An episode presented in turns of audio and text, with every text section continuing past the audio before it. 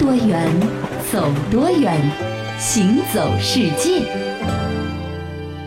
行走世界，大家好，我是一轮，各位好，我是贾云。我们在之前的节目当中就和大家说过，今年有一大波签证利好消息袭来啊，是是有很多国家呢对中国的签证政策是更加的宽松了，让我们出去旅游说走就走呢也变得更加的便利了。没错，最近呢有一个国家也正式的对中国免签开始生效了，嗯哪里呢？就是汤加。嗯，这每一次的这个免签政策都能够极大的激发咱们游客去那个地方旅游的热情，嗯因为签证这事儿吧，真的麻烦的和不麻烦的相比，如果同等条件，那我一定选择一个不麻烦的国家。没错。嗯那么咱们来看看啊，去这个汤加呢，看些什么东西？其实呢，汤加是一个自然景观非常丰富的地方，它呢适合观鲸。哎，很多朋友们就会问了，哎，你们在节目中说过斯里兰卡观鲸，哎那和汤加观鲸有什么不一样？鲸鱼的种类就不一样。哎，其实呢，这个你看，每年到了六到十一月份，就是夏季的时候呢，成千上万只的大赤鲸由南极北上，跋涉数千公里，来到汤加一个叫瓦瓦乌的海域附近呢，进行求偶、交配、繁殖和育婴。对于旅游者来说，这段时间呢，也正是绝佳的一个观鲸季节。相对于世界上其他观鲸的目的地来说呢，汤加呢是世界上仅有的三个允许游客下海和鲸鱼进行一同嬉戏的国家那，真的是太震撼了。很刺激，是吧？对，那么在汤加怎么观鲸呢？其实会乘坐一种特别的这个小船、哎啊，一般呢是能坐这么十几个人，是然后呢就飘在太平洋之上，然后呢你可以极目远眺，对哎也不是说就在鲸鱼旁边啊，极目远眺，是看到鲸鱼翻出的尾巴呀，或者喷出的水柱啊，这个小船呢就会开始朝那个方向开过去，嗯嗯让你越来的越接近。是可是真的当快要接近鲸鱼的时候呢，这个船速会放慢，嗯，可能是不希望打扰到鲸鱼的自由活动嘛。是对，然后呢，你就可以通过目光或者照相机啊，或者这个望远镜呢，来观察，仔细的看一看这个鲸鱼。嗯，如果说船长和船员觉得说今天好像有机会能和鲸鱼一起同游，嗯就是鲸鱼可能今天喜欢在水面上心。情也比较好。哎，那么就会招呼大家准备穿设备跳下去，一起和鲸鱼游泳。嗯一直到鲸鱼全都下潜到深海了啊你也陪不了它了。是，所以呢，大家再回到船上，那继续看别的鲸鱼。是啊，所以说其实看鲸鱼这件事儿呢，也得是天时地利人和，包括运气的成分也占很大的因素。嗯，所以说这个在观鲸的过程当中呢，这船长的技术和经验就显得非常重要了。嗯他们呢就会根据天气、海况来做出判断，找到这个鲸鱼。比如说，在汤加就有一位非常有名、有经验的船长，他是来自美国的，是一位美国人，叫 Paul。大家好，我出生在北卡罗来纳州，过去在加勒比、帕劳、印尼、大溪地等好多地方做了多年的潜水导游。九年前，我就和当时的同事，哎，也就是我现在的老婆 Karen，来到了汤加安顿下来。我们一起开了一家观鲸旅行社，可不是吹的。我们的观鲸经验丰富，我们的快艇也是瓦瓦乌海域最快的。你看，像一般来说啊，像这个 Paul 这样的船长呢，坐在快艇的二层驾驶平台，他是负责开船，嗯同时他还有一项艰巨的任务，就是要搜索这个鲸鱼。啊，另外两个船员呢是紧盯着船尾和两侧的方向。不过呢，大部分时候呢看到的鲸呢都是过路的。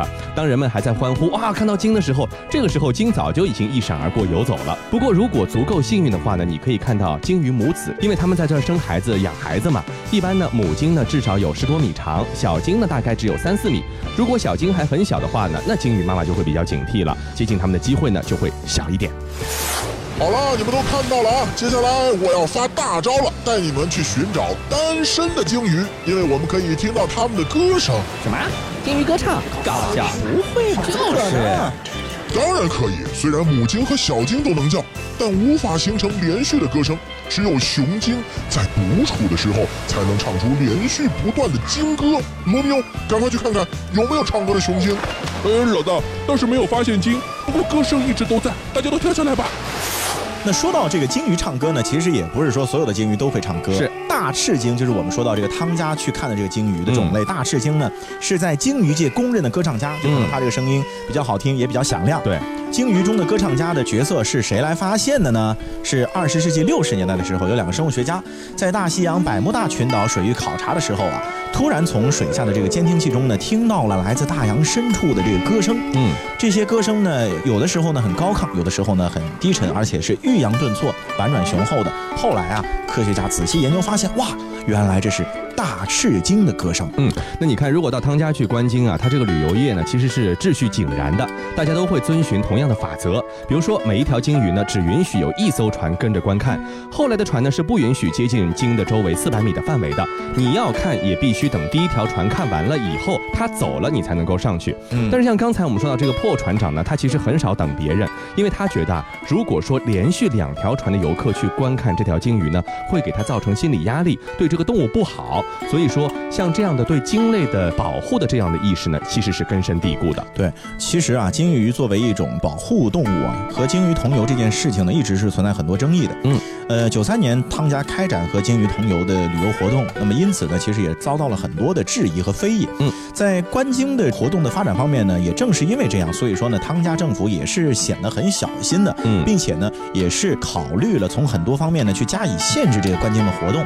那么具体的措施，除了这个许可证制度之外呢，汤家还制定了严格的观鲸以及和鲸鱼游泳的规定。比如说，每次下水的和鲸鱼一起游泳的这个人员啊，嗯只能是一个鲸鱼导游加四个客人。哦，不能太多。对，另外呢，不许从鲸鱼头部前方三十度的范围下水。为什么呢？因为这样会阻挡鲸鱼前进的方向等等。是，呃，所以说想要完成这个和鲸鱼一起嬉戏玩耍的这个梦幻桥段呢，也不是说你想去完成就能够完成的。嗯，那么我们说到这前一阵子呢，其实我们生活当中流行着一句流行语叫“洪荒之力”，对吧？那么洪荒之力呢，其实我觉得在大自然中呢是很多地方可以体会到的。一个呢是在海洋，另外的一个呢就是在高山，尤其是火山，对，嗯一个象征着地球的极端的炎热啊，以及猛烈的一个方面，它的力量是吧？那么说到火山呢，其实啊，欧亚大陆和太平洋板块的激烈碰撞和摩擦呢，就造就了远东地区堪察加半岛上冰与火的奇迹并存。因为我们知道这个地方其实很北啊，所以说它是终年被雪覆盖，但是呢，它又有着最为密集的火山群。千万年来呢，这里的火山释放出来的洪荒之力，其实不断的影响着当地的地表、大气的成分，还有气候的变化。同时呢，其实也给很多科学家提供了了解地球内部奥秘的这样的一个机会。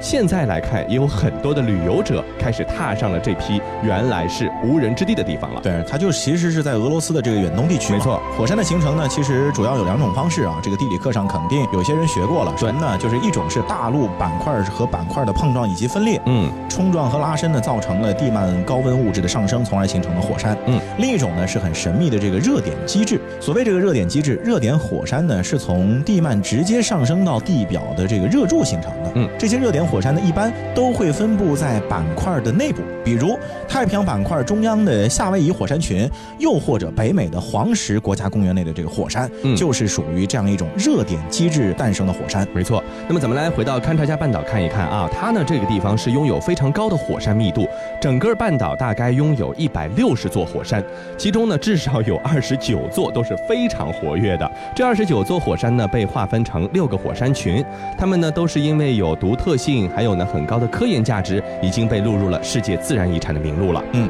勘察加半岛的这个火山的分布呢，是呈一个带状的分布，嗯，好像呢就是一条由西南到东北的直线。嗯，原因是什么呢？就是因为太平洋板块呢，大概是以每年八十毫米的速度俯冲到亚欧板块下部的。嗯啊，半岛上的这个库页湖呢，本身就是一个巨大的喷火山口，其中呢包含着一个火山口湖，湖水呢来自周围的河流以及冰雪的融水，平均深度呢大约在一百七十米左右。嗯，库页湖所在的喷火山口呢，是由两次剧烈的火山喷发形成的。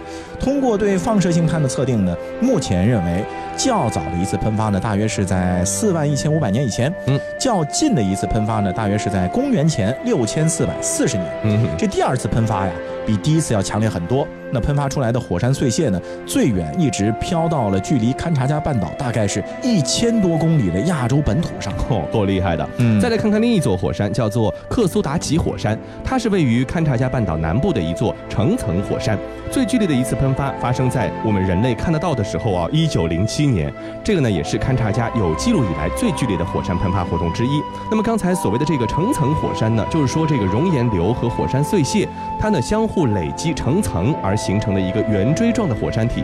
其实世界上大部分的火山呢都都属于这一类。克苏达奇火山在堪察加半岛中的火山中呢是非常特殊的一座，它本身呢非常巨大，有不同时期的层层堆积，并且包含有五个喷火的山口，其中啊有三个分别在公元前七千九百年、公元前五千年以及公元后二百四十年的时候形成。东部的喷火山口呢形成了两个火山口湖。嗯，那我们印象当中对于火山的感觉都是很害怕的，因为它喷发呢会造成很多的财产损失啊、人员伤亡之类的。是，但其实呢，火山并不都是可怕的形象。比如说穆特诺夫斯基火山，就是勘察加半岛上号称最为优美的火山之一。嗯，为什么优美呢？首先，它的结构很复杂，是一座非常结构复杂的层层火山，位于勘察加半岛南部啊，也是勘察加半岛最为活跃的一座火山。嗯，最近的喷发呢是在两千年，在特穆诺夫斯基火山的这个山脚呢，还分布着一块小型的间歇泉区域，就导致可能景色就是异常优美的。没错，嗯那么再来看最后一座火山呢，叫做卡雷姆火山，它呢也是勘察加半岛上最为活跃的火山之一，它有着一个直径达五公里的喷火山口啊。哦，这个火山锥体上覆盖的碎屑呢和岩石呢非常年轻，只有不到两百年的历史。卡莱姆火山的历史上的喷发活动都比较温和，并且呢时常都是岩浆缓慢流出来的这种喷发状态。从一九九六年以来呢，它从来没有停止过喷发，它就一直在不断的流岩浆，流岩浆。嗯那么这个呢就给很多的旅游者呢带来了一种可能性。如果它是很激烈的喷发，谁愿意在那边上看呢？对吧？那是送命的。对如果慢慢的喷发呢，我还可以看到什么叫火山。是说到这个勘察加半岛的火山啊，真的是很多啊。嗯那么而且呢，火山呢也有这个年龄的分别，也有这个生老病死的。老的火山呢会逐渐的死去，就变成死火山了。是新的火山呢又在运动之中形成、嗯啊。火山活动呢，其实在勘察加半岛呢是一直以来都非常的丰富和频繁的。普通的地质构造的过程呢，一般这个很漫长啊，嗯几万年甚至千百万年才会演化形成。比如说喜马拉雅山隆起等等，对对对，吧？包括夏威夷这个群岛啊哎等等之类的啊。但是呢，火山的形成和构造活动呢，只有短短的几千年甚至几百年。嗯，所以呢，就此来说呢，咱们人类啊，就是这些火山运动的活生生的见证者。可能三代人、四代人就能够见到一次火山的变化。嗯，有的时候呢，咱们会有新闻说，在太平洋中央某个地方呢发生了地震，然后呢就隆起了一一座座火山，火山对对对 很有意思。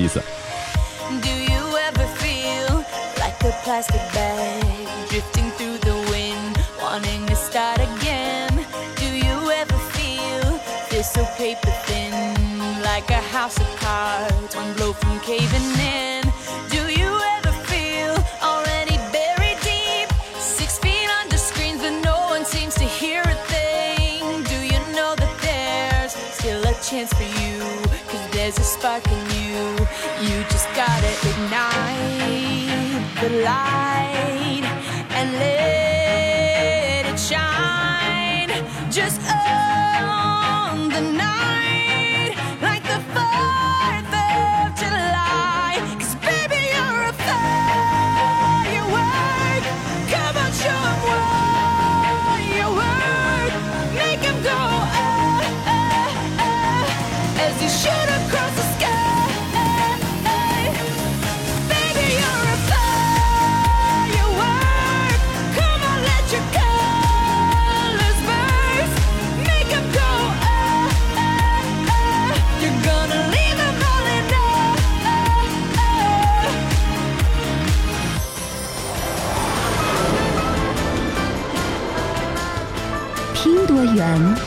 有多远，行走世界。欢迎继续回到《行走世界》，大家好，我是一轮。各位好，我是贾云。哎，我们前面说到这个火山啊，嗯，我虽然说没有见过火山喷发，包括火山的样子，但是嗯我觉得如果有一天我能够亲临火山去看一下的话呢，肯定很激动人心吧。是那一激动人心怎么办呢？现在有一个非常好的办法，呃，和以前相比啊，科技进步了，我就随手拿一个手机发一张自拍照传到朋友圈里面，我就完成了一次朋友圈当中的壮举，就是什么呢？你们都没去过火山口，我去了。可还真不是一件新鲜的事儿啊，对吧？那很多人会觉得说拍美食发朋友圈呢，应该是现在才形成的习惯。嗯可是其实有所不知，五百年前啊，就有人这么干了。烤肉的香味充满房间，蘑菇的鲜味溢出餐盘，松软的面包映着烛光，清甜的贝肉漾出海的气息。丰盛晚餐已经就位，此时不开动，更待何时？慢着，别动手吃，先叫人画下来，拿去秀一圈。如果说今天我们喜欢在别人饥肠辘辘的时候拍自己面前美食分享到社交媒体，那么在没有相机和网络的时代呢，这个步骤就只能够靠画画来完成了。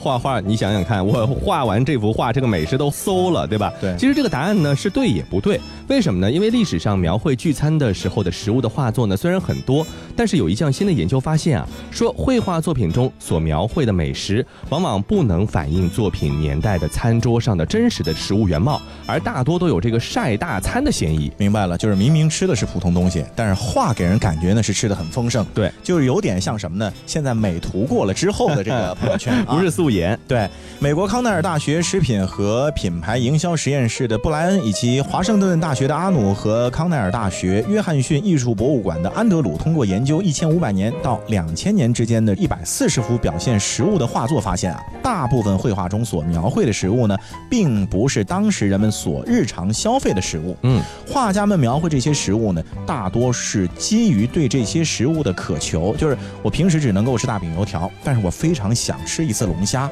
那我画作当中表现的就是大龙虾，而不是我日常吃的大饼油条。中国人以前也有这个办法，叫望梅止渴，哎画一个梅子树，然后你就止渴了，对吧？那么这项研究呢，从七百五十张和食物相关的绘画作品中呢，筛选出了一百四十幅展现家庭聚餐的作品，作为这个研究样本。那为了分析画作中的这个食物呢，一共有九十一个食物变量被研究者纳入了考量范围。在所有的样本中呢，近八成的绘画作品中包含了水果，超过一半呢包含了面包和点心，四成包含了肉类，只有不到两成的画作包含了蔬菜。嗯。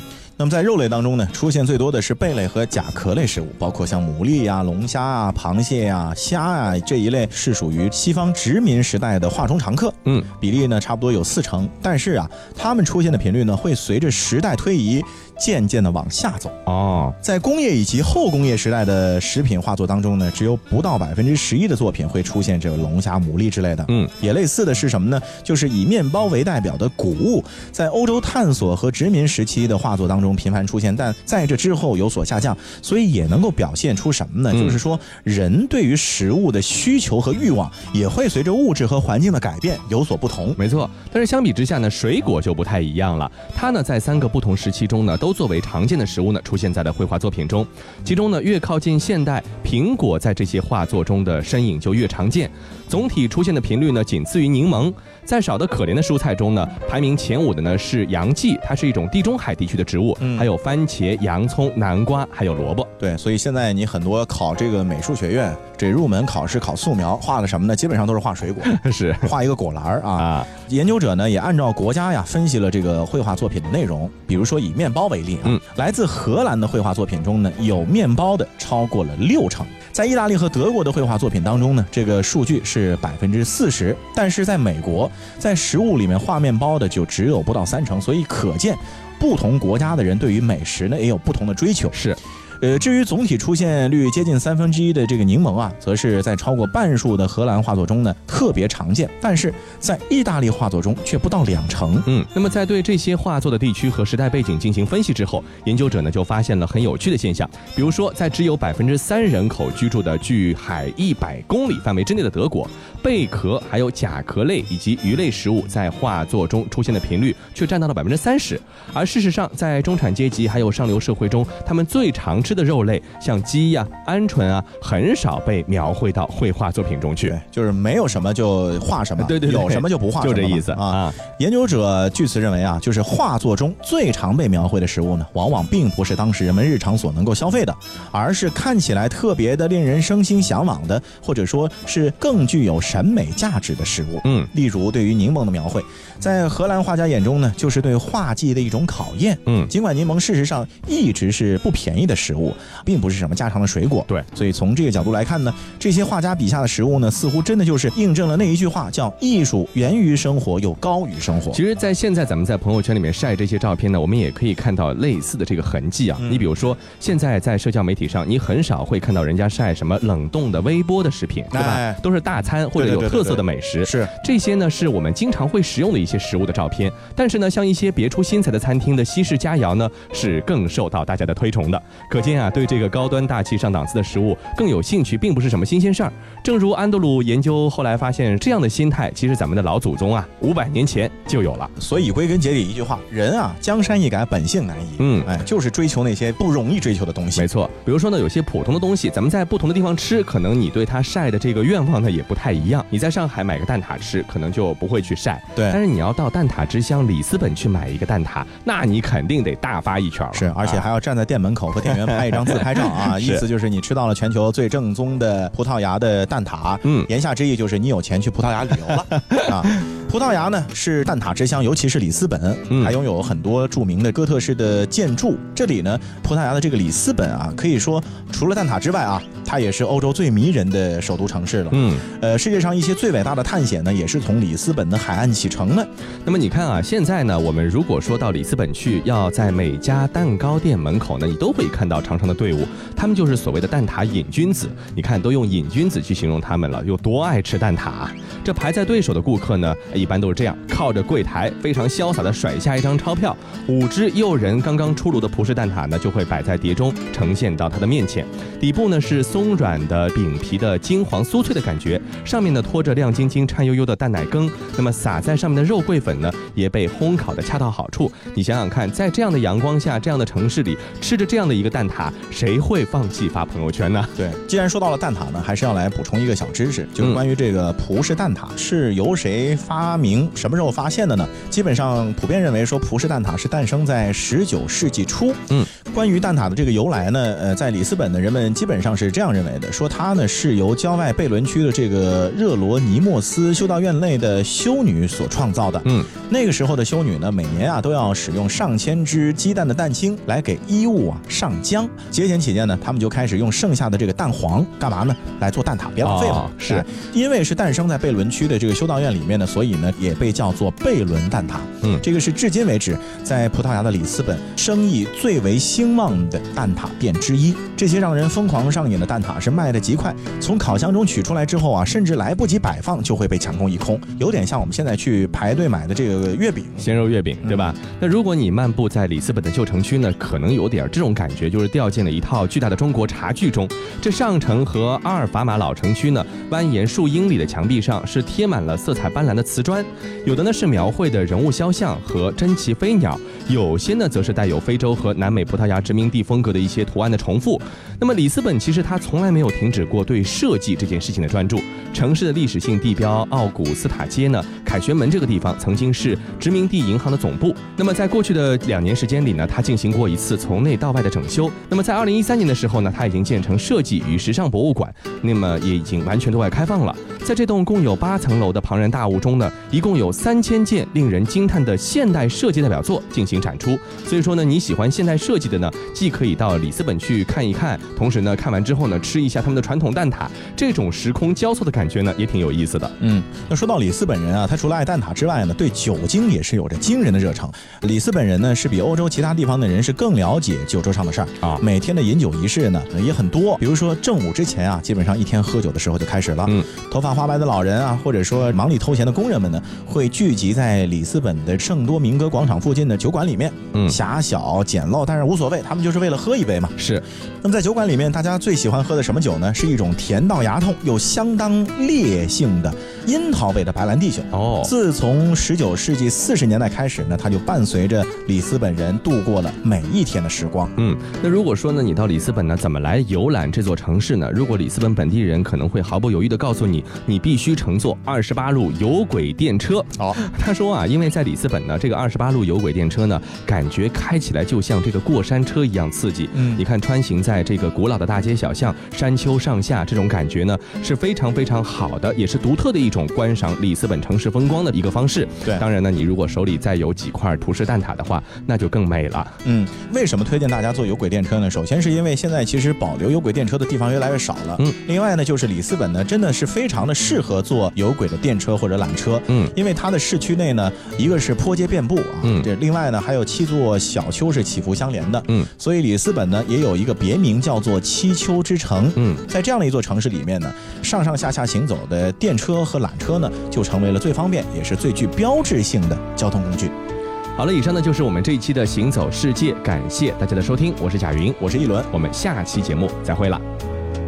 Yesterday, all my troubles seemed so far away. Now it looks as though they're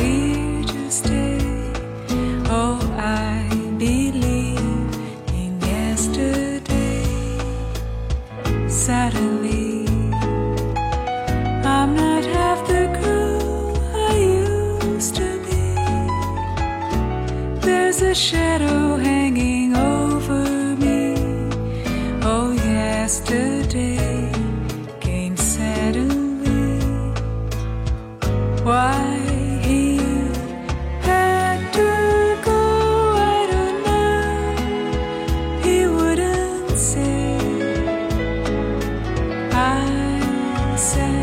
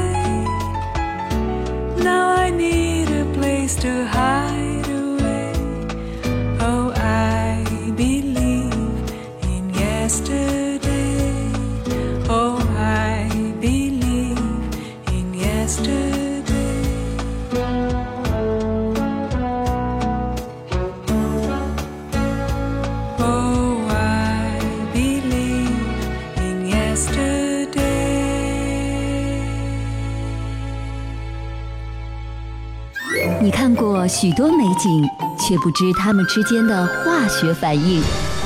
听威斯敏斯特的钟，英国王室爱喝的奇能红茶来自中国，爱吃辣的四川人遇见咖喱天堂的印度老兄，印度洋的鲸鱼在嬉戏，穿越蓝色海洋。海洋上的铁路，并非只存在于宫崎骏的异想世界。听多远，走多远，行走世界。